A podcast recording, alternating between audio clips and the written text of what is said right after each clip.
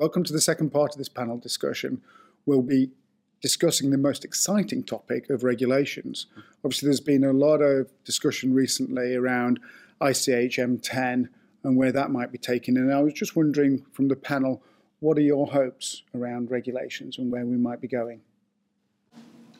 So my hope in the current ICHM10 discussions is that the regulators listen to the industry. I think we've got a lot of great science that we've pulled together over the years. We've evaluated the regulations as they stand. There's many of the regulations that we all believe in and we all actually, you know, really want to continue with, but there are some that just don't make sense and, and probably don't really make sense to be applied broadly across all different types of bioanalysis. So if they'll listen to industry, listen to the good science, and hopefully incorporate that in some of the discussions, would be great. Anyone else would comment on that? Will good science win?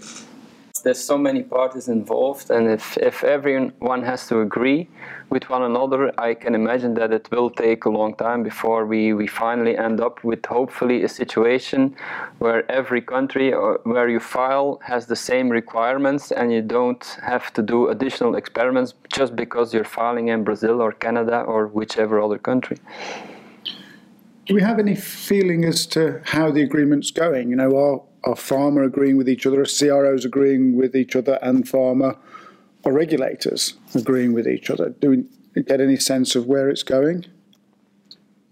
I was at the uh, meeting in Lisbon where there was plenty of discussion. And I was actually quite surprised at how aligned, at least from the uh, pharma CRO side, people tend to be. Obviously, there are some differences of opinion, but for the most part, people were, were quite aligned in, in both that meeting and the meeting that was held in the US, from yeah. my understanding. That was also my surprise because we often feel that within EU or US there's different ways of looking at regulations and, and, and, and how to um, yeah, implement all these regulations. And what I saw and from the feedback we got from Weehawken and, and the Lisbon meeting is that we're all sort of aligned. So I think that's a good sign already to, uh, to start the discussions.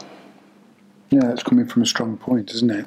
And I'm guessing that the regulators must be interested in the outcome of this because we wouldn't be doing this whole operation if the regulators weren't interested as well. So there's got to be willingness. Are there any particular regulations you'd really like to see go away or be watered down at all? So from from my side, I think it's really about getting the scope right. What actually is going to be included in the particular guidances. Um, I I perfectly understand um, sort of the, the, the, PK assays being included. Uh, I'm not uh, as necessarily a proponent to include the biomarkers, seeing as I think biomarkers encompasses such a large variety of tests and, and variety of, uh, of uh, technologies uh, that it's going to be very difficult. If we're waiting for that, it may be difficult to, to, to get a finalization. So for me, I think it's, it's a matter of getting the scope correct. So I, I, I think it, uh, it's mainly the, the biomarker area where I feel uh, that it's not going to be appropriate to be included since it, since it includes such a wide variety of tests and technologies. Uh, and it's going to get complicated to, to come up with a, a, guidance that's going to cover all of them. And that's where I think the, the science should, should govern the, the requirements for any uh, validations that take place. Uh, and the scientists should decide what are the critical aspects. I, I, totally agree in terms of the scope and, and not pulling biomarkers, keeping the scope down to the PK assays. But I think you raise a really interesting point around technologies because I feel that the current guidelines are largely focused at chromatography or ligand binding. But as we know, as we get more complex and different types of molecules in our portfolios, there are different technologies that we're actually using in order to analyse for PK. So I'd like to see something in the guidance that allows more flexibility, allows us to be able to interpret the regulations in order to apply them to new technologies. Because let's face it, you know, this is a once in a lifetime um, opportunity for us to have a new guideline. I expect it should be there for quite some time. So we don't want to it to be out of date very quickly. And as we're bringing new technologies on board, it would be good to have a framework that we could apply. Agreed. So for the next part of our discussions, we'd like to take it on to a little bit more of a regulatory footing on aspects that we might want to talk around that. Um, are there any particular aspects around regulations that people have strong opinions they'd like to discuss? I think the regulators need to appreciate the data that the industry is generating right now about how useful stability tests or other experiments are that are part of validation or post-validation.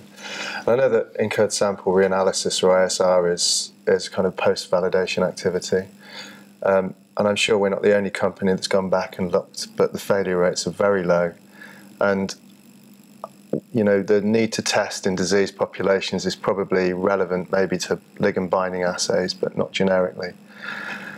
And we waste as an industry 10% of our resource, you know, on, on that work and that's a cost and a time that the CROs and ourselves incur.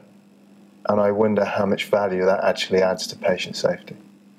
I think it's a very good point. Does anyone have a, any additional thoughts on that at all? Mm. Well, I think to me ISR was implemented to test the, the robustness of your assay, but uh, from the failures in ISR I've seen within my company or within uh, CROs that perform studies for us, it's it's mainly acting as a sort of quality control test mm. to pick up errors that were made in the lab. So it's not it's not serving its purpose, I, I believe. So. Uh, of, co of course, you can then argue. So, if it's if it's some kind of QC, why don't we do it in every study? So, but that's I think that's another discussion. Mm. Anyone else have any wider thoughts on ISR? No, I just didn't agree with Tom. I just think it just gets done for the sake of it. It doesn't really give you much out of it either. And I think that's something we all forget sometimes when we get so wrapped up in regulations that what we're doing is for patient safety, not just for regulations. Is there any other particularly regulatory aspects that people want to discuss? There's one that's um, very high on the, the QA perspective, and also the regulators. We've just had our MHRA inspection, and they wanted to know where we were up to with the OECD 17, which is about um, data integrity and the fact that they want to look at electronic data, and electronic data will be the raw data. So that there's a lot of discussion going around about that, particularly um, the QA groups and so on and so forth. But there is an expectation that we're all moving forward in that way. Has anybody else got any comments? Are there solutions available that help you with that? Well, there are solutions, I think, for laboratories in that you know you, you if you've got good software, and most of us have, and it's all validatable. But it's about perhaps how you store your data. I think they're big questions if your raw data is electronic, and what if how you're going to perhaps send the data to your customer if you're a CRO.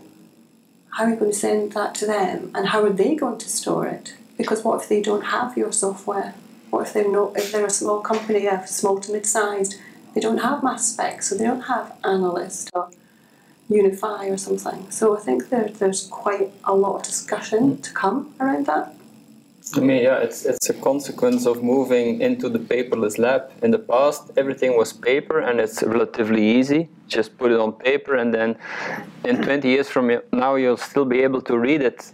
But if you have electronic data, it's a whole other story. And indeed, if you if you're a CRO, and after 15 years you say, okay, uh, we stored your data for 15 year, years now, so now we want to send it back as as the as the pharma company, what are you going to do with these data? Probably you don't have the software available to read the data. So I think it's indeed a good um, a good discussion point. And is it the expectation of the regulators that the owning company, the pharma company, has has that ability to be able to read the data, even if they've never been able to run that kind of sample because they own the data. As the regulators made that kind of statement. I don't think very clear on it because we had those discussions when they were doing our inspection. So I think, it, though it's out there and we talked about, I, I'm not quite sure that they've completely got it correct in their own minds. So I think this will be going on for quite a while, but there definitely was an expectation, and as a coming to your labs in the near future, that you've done a, a you know a, a, gap analysis and a risk assessment, and they're all in place. And that is definitely things that I'm looking for now. I think perhaps they'll come on to those bigger topics later, but but they're still out there, definitely. Hmm. Interesting. I wonder if there's something that we could do with our vendors the vendors that are selling us the software in terms there, there is now a requirement for us to be able to read data long after we've generated it. And there's going to be scenarios where organisations decommission their regulatory environment. So could those vendors offer some kind of a service in terms of future accessibility? Um, I, I, don't know because that, that's the sort of thing that I would be thinking about. You know, if you've got you could store the data, but it's about whether you could re-access that data. I think we could put it on a hard drive and it's there. But you know, in the future, could the vendor offer?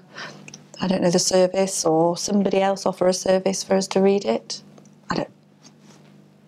I think there's already some uh, initiatives in that area ongoing. I, I, believe SCIEX is working on some kind of software tool to put the data in a format which can then be read by totally different um, uh, software systems. So I think it's the question is out there, and, and companies are starting to work on that. So yeah.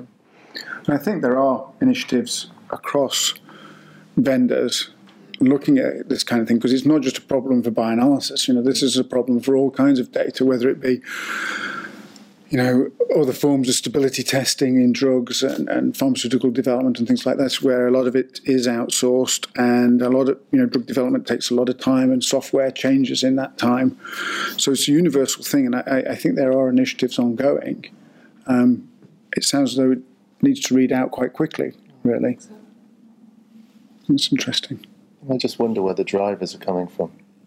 You know, from the regulators. Is it because the rest of the the industry is quite mature, so now they're looking deeper?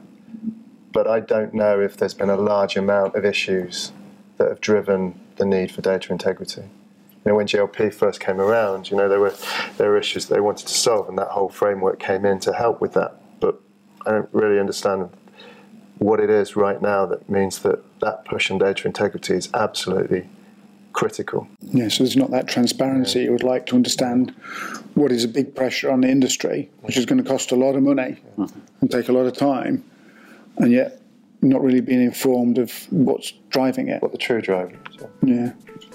And is there any particular way that framework should be framed? That doesn't make sense, does it? Framework could be framed. I hate this question. Can I just say this wasn't my question? Whose question? Whose question was this?